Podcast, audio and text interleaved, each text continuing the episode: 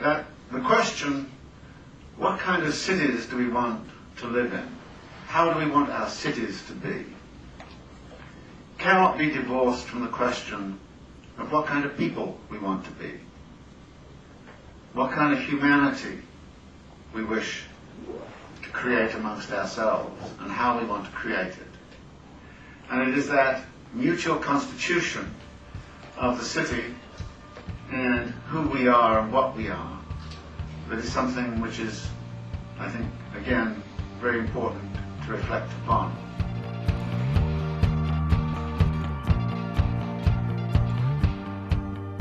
This is The City, an hour dedicated to a critical discussion of urban issues.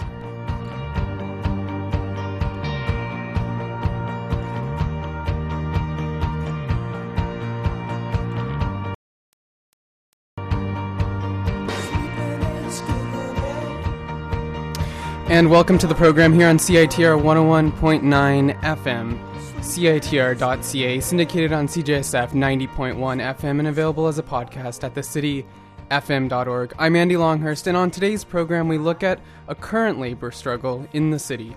Today, we're talking with executive members from CUPE 2278, the local representing UBC teaching assistants, markers, tutors, and instructors and the English Language Institute We'll discuss why the union is currently engaged in a job action within the global and local contexts of neoliberalism and labor mobilizations.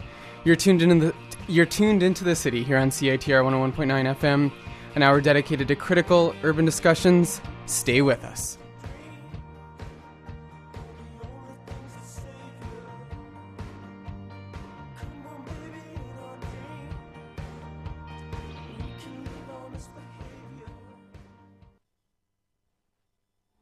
Certified in 1979, CUPE 2278 is a local of the Canadian Union of Public Employees, and the local is run by volunteer teaching assistants who are elected each year by the membership of the local. And CUPE 2278 represents, uh, as I mentioned, teaching assistants, markers, tutors, and instructors at the English Language Institute at UBC. And it's composed of both undergraduate and graduate students. They have roughly 3,000 members.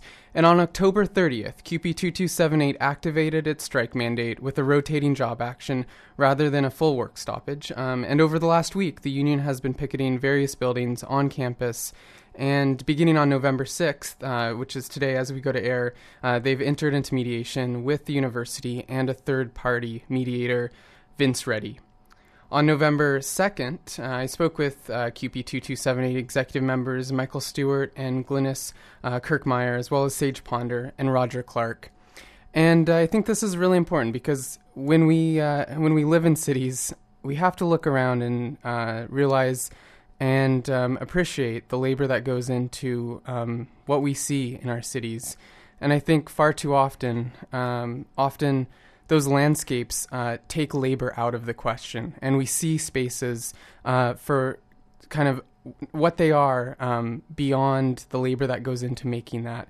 And on a campus like UBC, um, we've seen uh, uh, past action, uh, labor action with CUPE 116, and uh, that's something that we're also going to be talking about, and these are a lot. This is the local representing a lot of the outside workers at the university who deal with the landscaping and the cleanup and picking up the garbage and um, making the campus look beautiful like like we see it. So I think it's important to reflect upon this, and this is a, another labor action, and this is um, a, a, local that is representing um, many people um, and who are working towards um, making a better place for undergraduates and for fellow graduate students and everyone. Um, and this is the university, and this is, as they say, um, the university works because we do. So I think it's important when we think about the city, we need to think about the labor that goes into making the city and making the place um, as we know it and appreciate that. And so, in, in doing so, um,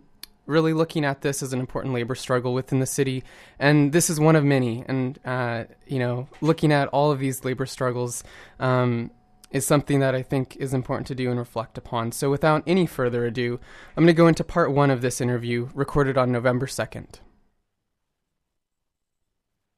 Okay, well, let's first start with a round of introductions, and uh, we'll just go around the circle here. Uh, I'm Michael Stewart. I'm an English PhD, and I'm the chair in communications for CUPE2278. I'm Roger Clark. I uh, recently finished a PhD in philosophy. Um, I've been with the union since 2005, and I'm the chair of the bargaining committee. And I'm Glynis Kirkmeyer. I'm a second year master's student in the history department. I'm the head of the strike committee and picket captain. I'm Sage Ponder. I'm part of the exec of CUPE 2278. So let's first start with an overview of the issue and um, also provide a bit of historical context uh, so people can see this uh, as, a, as a larger and broader issue. So, the current strike is part of the process of negotiating a new collective agreement for TAs at UBC, who are represented by CUPE 2278. Our previous collective agreement, our previous contract, expired in uh, at the end of summer 2010. So there's a long process that's led up to this. Now, before the contract was about to expire, um, we did things like conducting polls of our members, holding lots of meetings to figure out what were uh, our main issues going into this round of bargaining. With those things in mind, we started bargaining in the summer of 2010, a little bit before the contract expired, and we've been bargaining since then. Um, we knew going in that we were in a difficult time to bargain. The, uh, the university's bargaining is partly constrained by the provincial government, which sort of uh, holds the purse strings, gives them a mandate on what they can negotiate with us. We were negotiating under what's called a net zero mandate, meaning that they couldn't give us any money that didn't come back out of our, our uh, collective agreement. That was the mandate for the two years 2010 to 2012. Um, I'll say also at the very first meeting, the very first bargaining meeting, uh, the uh, human resources representative told us that even aside from the net zero mandate, there just wasn't any money there. Even if the, the province said they could give us money, the university was in dire straits and everybody had to tighten their belts. And we took him at his word. We believed that. We spent a while focusing on language improvements to the collective agreement, things that don't actually cost the university money but could make a difference for our members. And that's how things proceeded up until the beginning of this year, the beginning of 2012. Two things happened in January that were significant for us. Number one, we found out that despite what I just told you that the university said at our first meeting, so let me back up, sorry. Um, the university is required to disclose total remuneration paid to all employees who make $75,000 a year or more. So in 2012, we got our hands on copies of that document, that disclosure document, for 2010 and 2011. What we saw from looking at those figures and those names, when you take out, so we took out everybody who only occurred on one of the lists, so we're just looking at people who were above 75,000 at the university both years. And what we saw was an average increase in total remuneration of 2.92%. So at one time, they're telling us not only does the province say we can't offer you any money, which was true, but they tell us that everybody needs to tighten their belt. And yet, they turn around and give the people at the top increases. Now, those numbers we've got are a black box. We don't know exactly where they're coming from. We don't know exactly what those are made of. But, you know, they've told us that some of these are merit increases, some of these are, et cetera, et cetera. When you look at some of the agreements, the APPS agreement, for example, the clause on merit increases says you have to give these things if the university can afford it. They were not required to do this. They were not required to give increases to the people at the top, but they did. That got us upset. So that's the one thing that happened in January. The other thing was that the provincial mandate for the next two years, 2012 to 2014, came out. This was a slightly different mandate from the net zero. This was cooperative gains, which is a funny way of saying something a little bit like zero. um, now, whereas net zero means any increase in the collective agreement has to come back out of the collective agreement, cooperative gains means the university's got to find savings somewhere in its budget to, to compensate for whatever they're going to offer us. So this was something that would allow them to offer us some money. It wasn't clear how much that would be, but it was something. So under the understanding that there's money to be got, maybe, and my goodness, we're upset, and our labor power is cyclical as TAs. We have the the university doesn't want us to withdraw our labor power during exams. They don't really care if we withdraw our labor power during the summer. So in the spring, we geared up for a strike vote, aiming at getting something done before our power vanishes in the summer. We held a strike vote in March. We had, I believe it was 81, 81 percent in favor. That gave us a mandate that would legally allow us to go on strike. The university got us into mediation. We were in mediation over the summer. This was an achievement. We made some gains in mediation, but I'm losing track of times, but I think it was sometime in October recently. We saw where mediation was going. We saw how far, how much we could get just by continuing with that process. Realized we weren't happy with it. Went back to the members. They agreed they're not happy with it.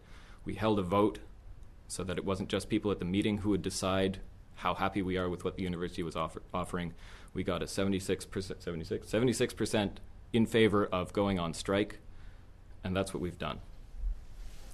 So we've engaged in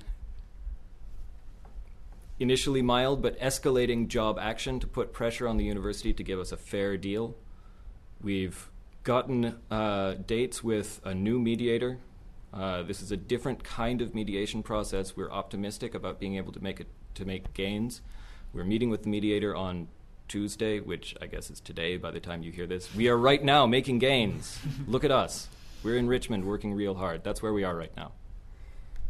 And can you give me an overview of uh, what this uh, job action entails and, and uh, currently uh, what we're seeing on campus? So, the nuclear option is actually labor withdrawal. Um, we have a, a, variety of, of options leading up to that. Um, job action um, entails uh, things such as pickets, um, where we go to buildings that um, include people laboring inside. TAs have office hours, classes, that sort of thing.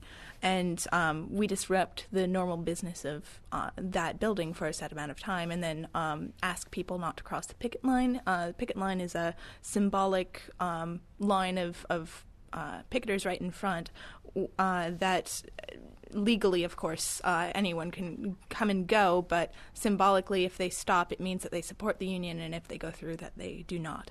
Um, so we um, began our um, after the uh, approval uh, vote uh, last week. We um, began our job action on Monday and uh, did a, a symbolic uh, um, picket of uh, the Jack Bell School of Social Work, and every day have ramped up our um, our job action. The um, the ramping up has to do with uh, the kinds of targets that we choose. Um, and the thing to keep in mind with that is that we're looking for impact on the university, and um, so we are targeting. Um, like on our second day, on Tuesday, we targeted Buchanan Tower, which has um, uh, administration and faculty offices. Um, that's not something that would uh, impact students as much. Um, although of course there were some classes and uh, TA mailboxes, that sort of thing inside. Um, but it sends a strong message to the university as well as to the faculty, and and uh, um, really makes the faculty uh, in that building uh, decide whether or not to support us. Um, then on um, our third day, we um, targeted uh, the geography and math buildings. Um, the, in those uh, cases, we interrupted classes. Um, in on uh, Thursday, we targeted Macmillan, which was um, has a, a, number of departments and faculties, um, uh, all based around like the land and food systems faculty, and as well as uh, some other administrative um, departments that I'm not. I don't have right now, but uh, I don't have the full list. But it was it was large, and we disrupted a, a large um, class of a few hundred students. Um, and then finally today, um, we originally had planned on targeting uh, another admin building, the uh, Brock Hall. Um, Brock Hall is connected by a hallway to Brock Annex, uh, which you would think would be included. It is an annex to a building, um, but and and the annex has uh, lots and lots of TA offices and office hours and that sort of thing. Um, the university argued that they are not the same building, and since Brock Hall does not contain uh, TAs performing labor, we don't have a right to interrupt uh, their activities, which makes sense. You wouldn't want to target random bystanders. So, um, we uh, don't agree with their definition of what a building is, but uh, playing it safe, uh, we decided to uh, move out our picket line earlier in the morning to um, the Ira K. Barber Learning Center. And that uh, was a really great action. We started early in the morning and got uh, tons of turnout. Um, we've gotten fairly This- consistent Sorry, numbers. this is t- Friday. Today, Yeah. yes, uh, yes, this is Friday. Um, today, the interview, not on Tuesday, and uh, uh, so uh, consistent numbers. Lots of new uh, people joining the picket line that we haven't seen before, um, and our really focus our was though it was a student use centered building, we wanted to educate students and disrupt the work. So um, a number of library workers um, joined our picket line. Um, the cafe closed down, and uh, at least uh, a handful of, of workers from there also joined our picket line. And we got some pretty positive reception from the students going by.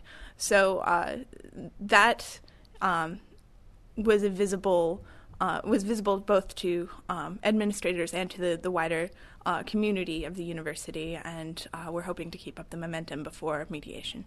I was observing the picket line on, uh, I guess this would have been Wednesday, and uh, this is outside the geography and the math buildings.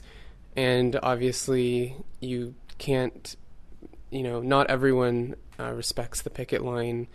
Um, how do you handle people that choose to cross the picket line, and, and what does that interaction uh, entail, especially with people that may not even, uh, maybe even know that there are unions that there is a union that represents TAs and that you are organizing and that there is a job action and it may be a total shock to them. How do you start that conversation?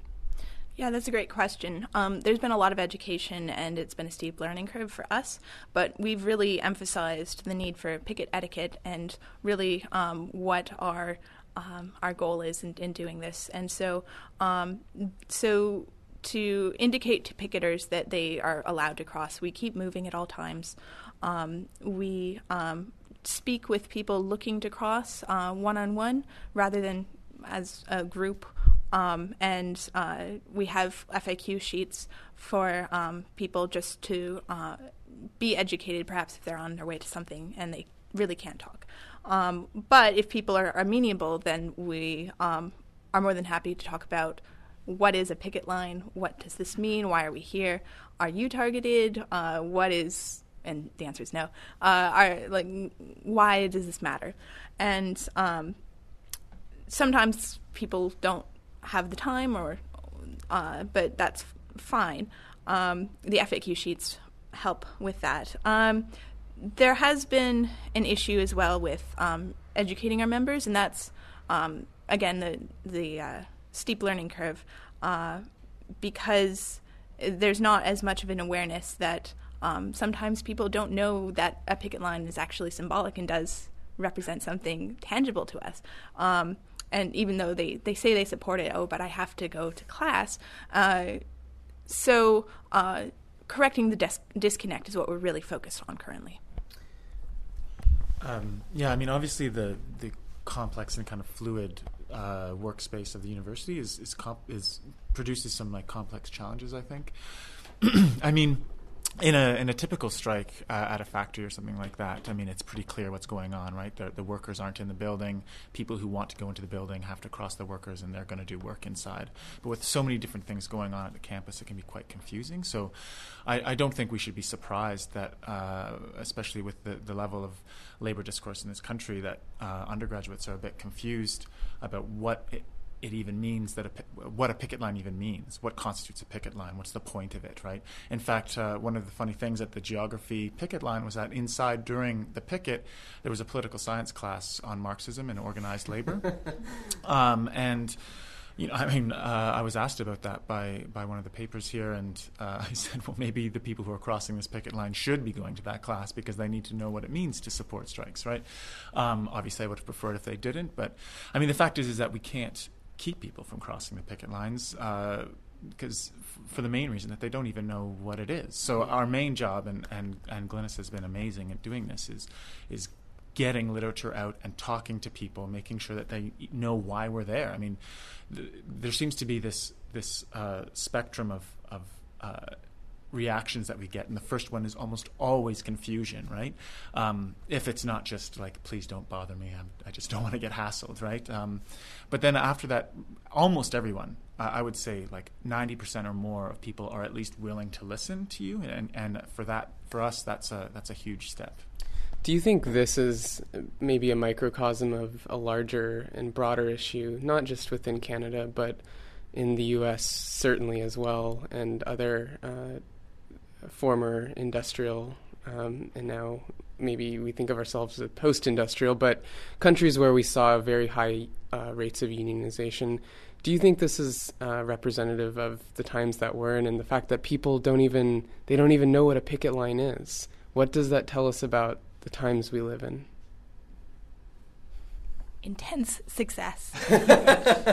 it's um, people would be outraged if they were required to work on a Saturday. Uh, people died to get that right. Uh, the 40 hour work week, maternity benefits, uh, standards for safety in the workplace. Uh, these are all things that people have died over. Um, oh, the oh yeah, the ability of the government not to shoot you when you're on strike. That the stakes, Which were- we saw in South Africa, right? Right. Yeah. That I mean, this it's uh, unfortunately contemporary.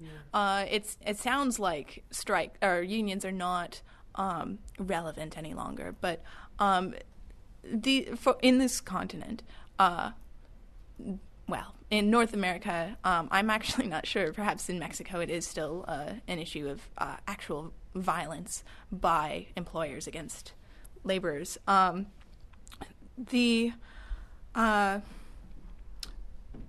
the the stakes now are are more um, subtle, and uh, the structure has incorporated some of the main critiques that um, labor rights activists have had um, for working conditions, and so um, it's it's become more of a, a gradual trickle back of of I, I perhaps trickle back isn't the right word, but whatever. It, it's it's it's um, a, a gradual rollback of the structural um, benefits that we we get. So, for instance, um, the fact that our uh, wages are not tied to inflation, uh, though Vancouver is a very expensive city to live in. Uh, and it gets more expensive every year, but our wages stay the same. That's eh, there's the university takes advantage of the fact that our um, union has uh, very high turnover in our membership and therefore low institutional memory. Um, we then don't realize as a collective group how bad we have it when our wages don't go up.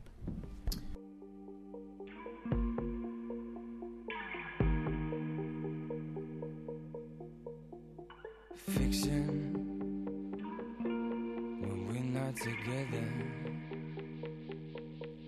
Mistaken for a vision, something of my own creation. I wake up alone with only daylight between us. Last night the war was beneath us. Tonight comes too long. Were we torn apart the break of day? You're more than I can believe.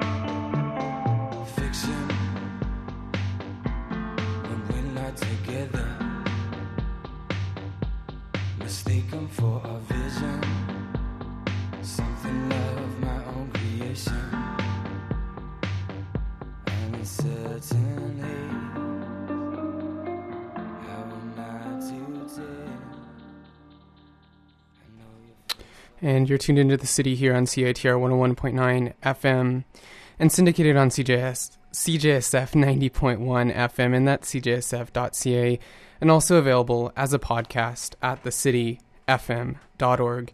And uh, you're tuned in to an hour, uh, and we're talking today about uh, the current CUPE 2278 job action underway, uh, representing uh, TAs, uh, teaching assistants here on the UBC campus, among um, other uh, workers as well. And I also want to mention if you're tuning in on CJSF 90.1 FM, uh, coming from uh, Simon Fraser University in Burnaby, uh, it's also um, that CUPE Local 3338 um, triple three eight um, is also uh, in the middle of a job action. So I think it's important to realize that uh, we have um, a number of different locals that are engaged in fighting for uh, fair wages and a fair deal uh, with the university. So uh, keep that in mind and check that out. Uh, follow that, and I just wanted to mention that as we go into the second half of the discussion uh, with the executive members from CUPE 2278 here at UBC. And uh, I'm speaking with uh, members from uh, the CUPE 2278 executive, uh, Michael Stewart, Glynis Kirkmeyer, Sage Ponder, and Roger Clark. And this uh, interview was recorded on uh, November 2nd. And we're going to jump now into part two of that discussion. And just that short music break was the XX.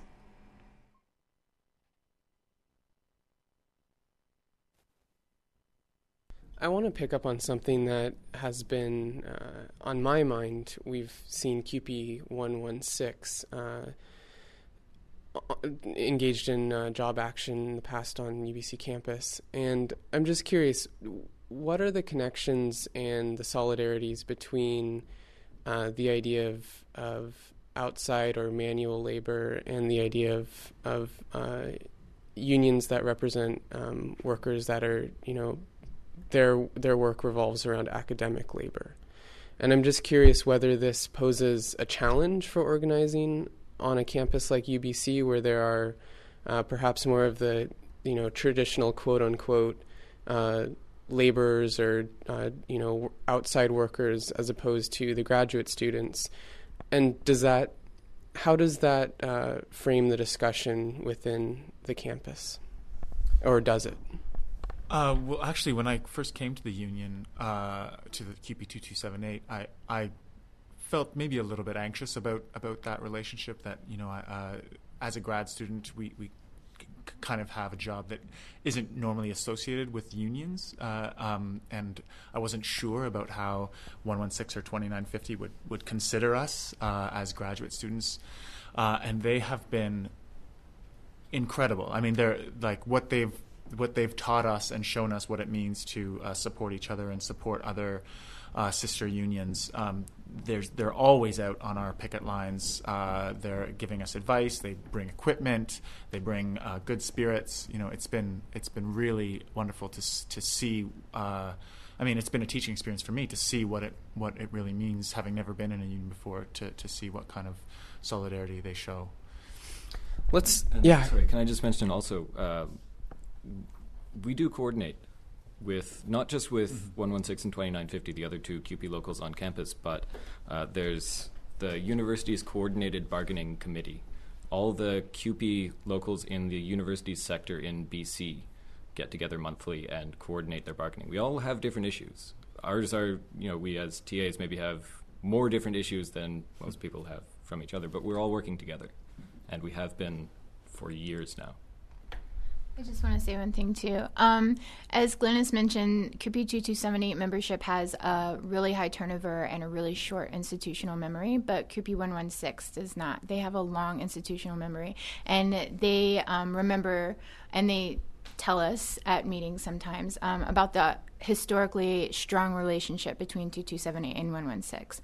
So, for example, when we um, had the general membership meeting and we were discussing whether or not to take a second strike, the president of 116 came up and told us about um, the historic relationship between the two unions and how um, they traditionally went on the picket lines together. And I think one of you may be able to relate this story better, but in 2006, when the um, previous contract was up for negotiation, UBC actually tried to turn around and uh, negotiate. Uh, okay, maybe Roger can. Sure, I, Step I can in. give some. So, Yeah. um, in the 2005-06 uh, round of bargaining, the provincial government was offering everybody in the public sector a chunk of money. It was about three thousand dollars uh, if they would uh, sign a collective agreement that went through the Olympics without uh, engaging in any job action. So. The university tried to take take some of that signing bonus money and offer a bigger signing bonus to 116, at the expense of our members. And 116 refused. They hmm. would not sign unless we were given the the equal amount. It was a matter of $5,000 per member. Hmm. Right. Yeah, they they have made big sacrifices for us. They are they have had our backs for a long time. I want to ask you about the relationship with uh, UBC's administration, and what comes to my mind is we are on an academic campus in an academic environment where the idea of higher education, um, from sort of this um, perhaps romantic liberal ideas that it's accessible to all and that it should be available, and that is for you know education is for the betterment of society, and so we're working towards these higher ideals, which we see with the the relentless branding. I think of UBC of a place of mind, and you know interested in you know global, you know, global local interactions and sort of this whole uh, discourse around um, that we are connected to the global and that we're working towards something better. With that in mind, though, I, I borrow from Chris Hedges in the idea of death of, of a liberal class and the idea that are we seeing in a place like UBC where administrators should be the ones that are champion championing uh, social justice and these higher ideals, do we see that kind of dissipating? Is this again symbolic of the times we live in, where the very people that are supposed to be standing up and championing education for all and better rights for workers and all of these other things, is that uh, is that disappearing quickly, or um, is that a useful way to even uh, look at the issue?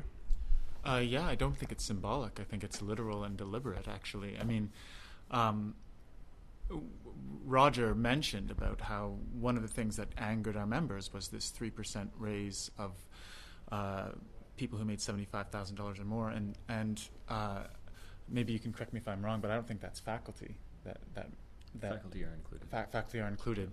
Um, uh, but the, the structure of the university has changed so much in the last you know 50 years, where uh, whereas you'd expect something like 80 to 90 percent of that to be faculty, that that's no longer the case, right? That that the administrative uh, sector of the university has swelled, and uh, we see this with proliferating six-figure salaries for deans and associate deans and new positions that we're not even really sure what they do. But um, uh, we see the influx of uh, of people with corporate experience coming in and taking over the university.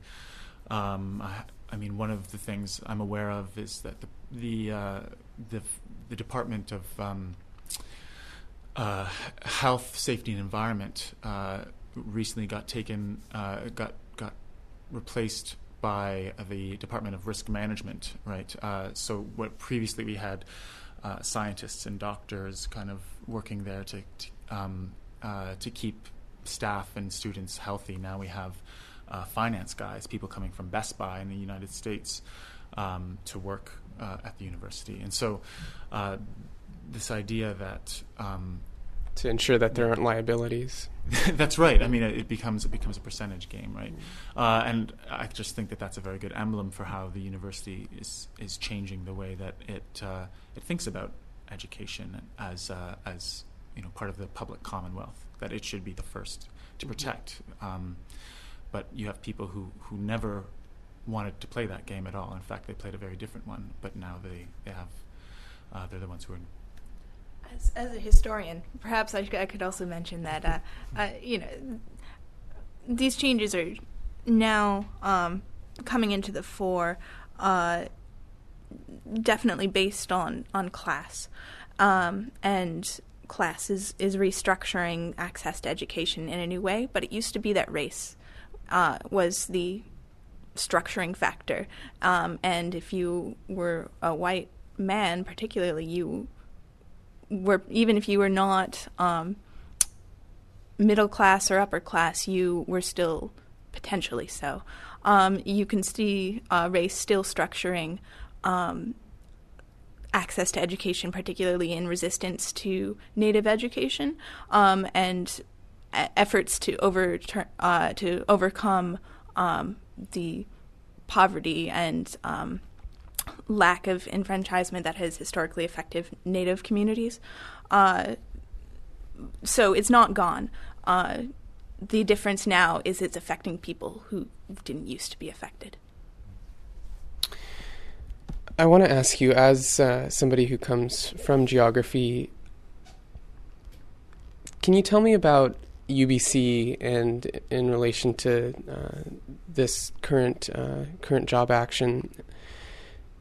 What is UBC like as a site of struggle, and particularly in this case, a, sti- a site of labor struggle, and and what, uh, from your experience so far, um, how would you characterize that? And what are some of the do you have i mean perhaps you have anecdotes and stories to tell about your experiences so far and um, and how that relates to a broader a broader um, a broader context Um, well, if you're if you're thinking about the campus as a as a site of labor struggle, uh, you have to really.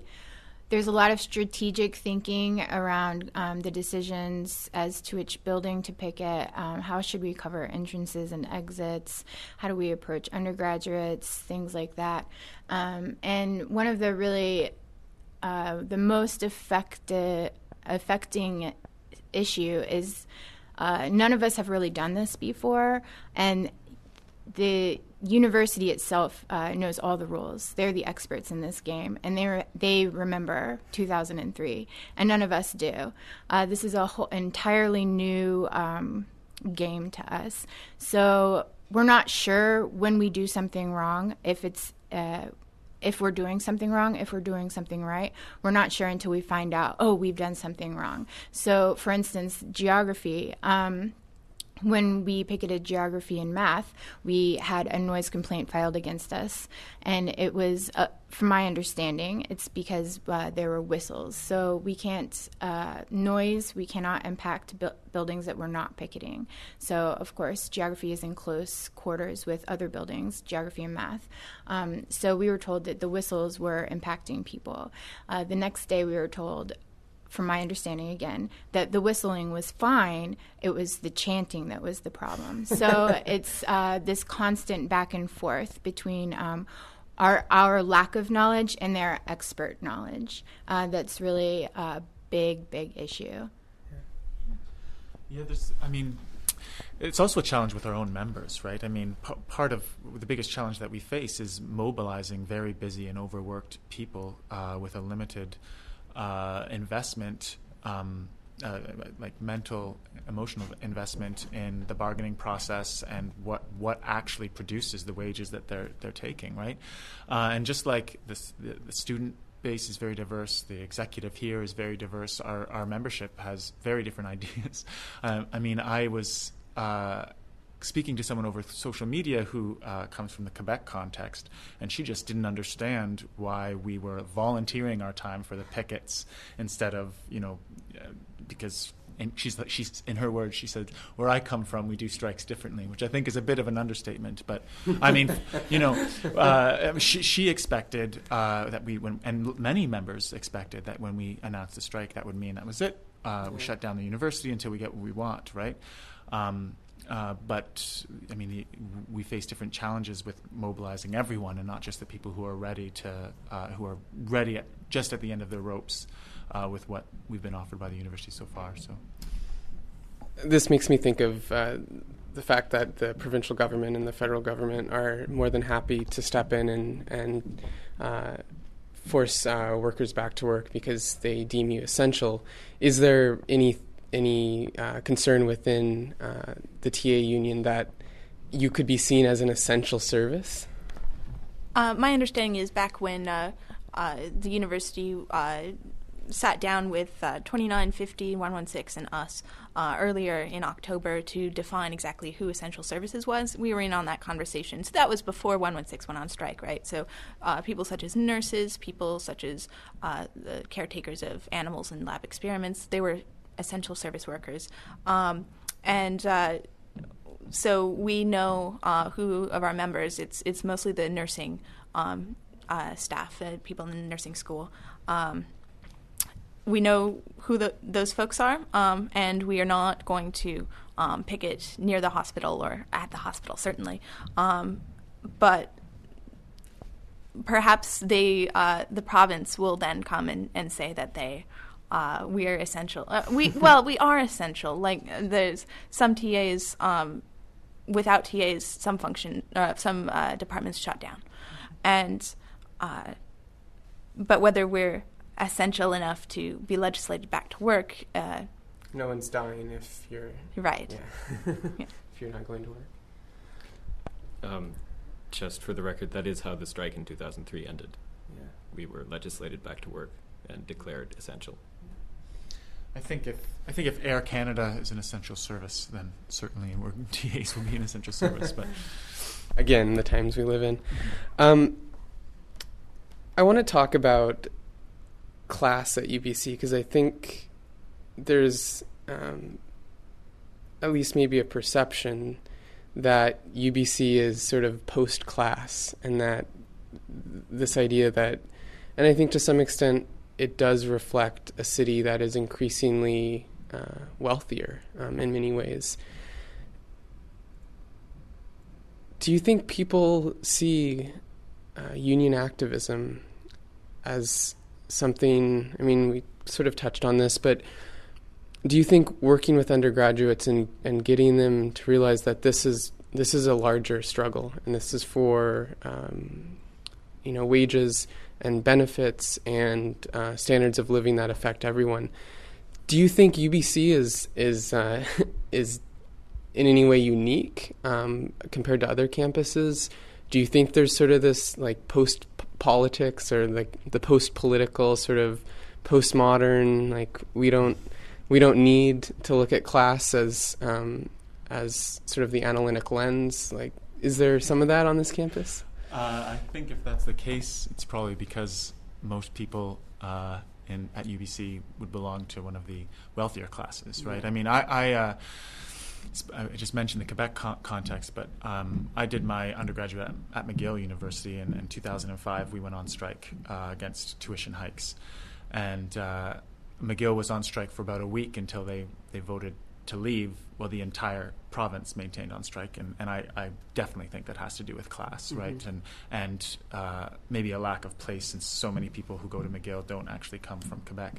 Um, I think speaking of UBC, uh, it's you know we're, we're a wealthy institution in a wealthy city, and and uh, it's a, it's a real challenge uh, to try to introduce labor politics in, into into that scenario. I think, um, uh, and even different than SFU, I would argue. uh, I, I think th- I mean I think that's likely true. I mean uh, SFU has a long history as well. I mean that that's one of the things maybe at UBC we're lacking, and, and that could be because of of class. Um, but it takes time to build those sorts of uh, understanding and, and belief. I mean, the uh, in Quebec in 2011 and 2012, uh, they started building that in 2006. Um, so I mean, this is and they were already had like 30 or 40 years to build on. So um, when we come in and and uh, Roger is, is trying to instrumentalize these, you know, ti break down our entire struggle into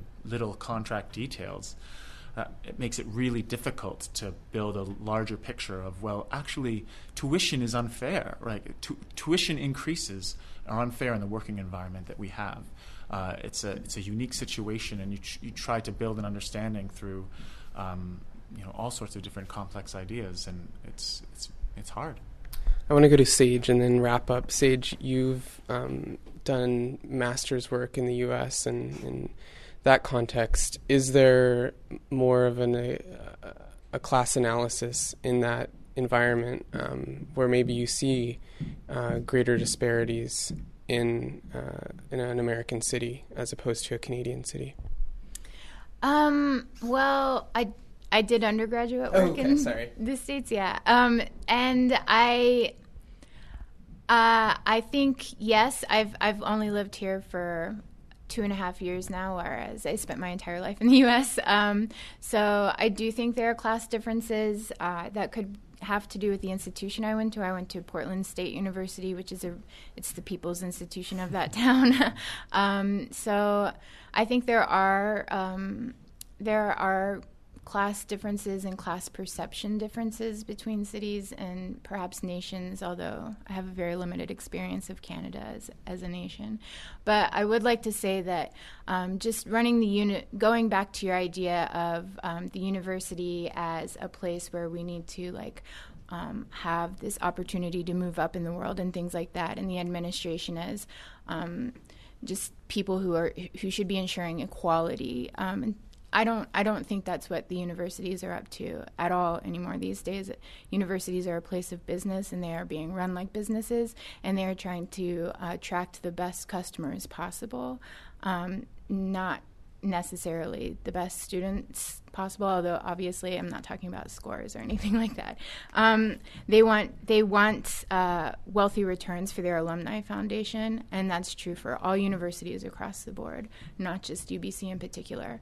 Um, and so i would say that yes there are certain particularities with ubc but across the board that's the general movement is a very classist one. I want to ask you all to reflect on uh, where you think this is going and uh, what uh, resolution you think uh, will come out of uh, this this action and this struggle. And uh, you can also conclude, if you like, by just offering up um, some general thoughts on, on where we're at and uh, some lessons learned. Um, well, we're optimistic uh, that we'll make some gains in, in mediation this round. We think our, our strike action has been really effective uh, at, at putting pressure on the employer, and so, I mean, we're not going to get everything that we want. We're not going to get close to that, but we think that um, we can make some gains that we can bring back to our uh, membership and say, this this is what we think we can get right now, and we'll be back at the bargaining table in two years. Um, and I think at that point, uh, well, we'll see. We'll see what happens then. But it's, I'm hoping that based on the short time period, that we'll have a little bit more institutional memory of the fact that um, this province in the last 10 years has uh, had economic ups and downs. It's had um, booms, and, and now we're bringing in another era of austerity. Uh, and it seems that buildings on this campus are going up, facilities are improving all the time, but when it comes to paying the workers, the cupboards in the province and the cupboards at the university are always bare. And I think, I'm hopeful that after this mobilization and this movement, that uh, if the university tries again to play the tighten your belt game in two years from now, that we're not going to stand for that. With the vast amount of changes happening in the world, it's almost impossible to get a clear picture of what's really going on. We are trapped within the logic of capitalism, leaving us unable to imagine what comes next. The extra environmentalist brings the perspectives of people who can see the whole picture and are ready for whatever comes our way. Tune in to the Extra Environmentalist every Wednesday from 2 to 3 p.m. on CITR 101.9 FM. This is the viewpoint that makes all places the same to you.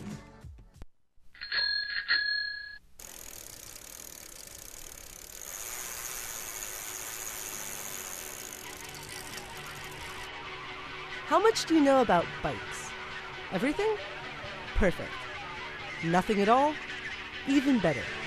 At the UBC Bike Kitchen, you can use our space and tools to do your own bike maintenance, get one on one instruction on how to fix your bike yourself, or drop your bike off for us to repair. You can also buy a fully refurbished, guaranteed used bicycle, or a variety of new and used parts and accessories. The Bike Kitchen is UBC's non-profit, student-owned full-service bike shop.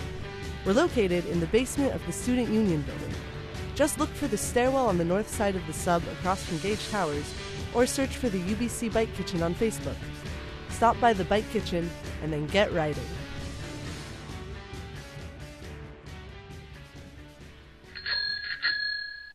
Federal government is trying to ram through a set of electronic surveillance laws that will invade your privacy and cost you money. The plan is to force every phone and internet provider to surrender our personal information to authorities without a warrant. The worst part of their invasive, all encompassing surveillance scheme is that you have to pay for it out of your own pocket. Send Ottawa a message by signing the petition at stopspying.ca. That's www.stopspying.ca. Thank you. And this is the city here on CITR 101.9 FM, and that's CITR.ca, and we're syndicated on CJSF 90.1 FM, and that's CJSF.ca as well. This is available as a podcast at thecityfm.org, and check out the website. There is a full podcast archive, as well as exclusive web content, um, and much, much more. So check it out again. That's www.thecityfm.org. And also check us out on Twitter uh, with the handle thecity underscore FM as well as on Facebook, and you can search the City uh, Critical Urban Discussions, and you should be able to find the program's uh, Facebook page quite easily as well. So I want to thank uh, you for tuning in. Uh, certainly, a lot of uh, labor issues on the program.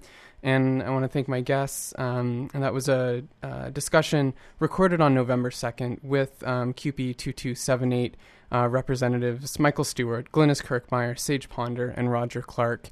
And I want to thank them for their time and uh, really unpacking and uh, explaining a number of the issues that are on the table with the current job action uh, that CUPE 2278 is engaged in. And just to recap, um, they uh, have been out of um, uh, a contract. Um, their collective agreement expired in August 2010, and they've been bar- bargaining for over two years, and were in mediation from April uh, 2012 to October 2012.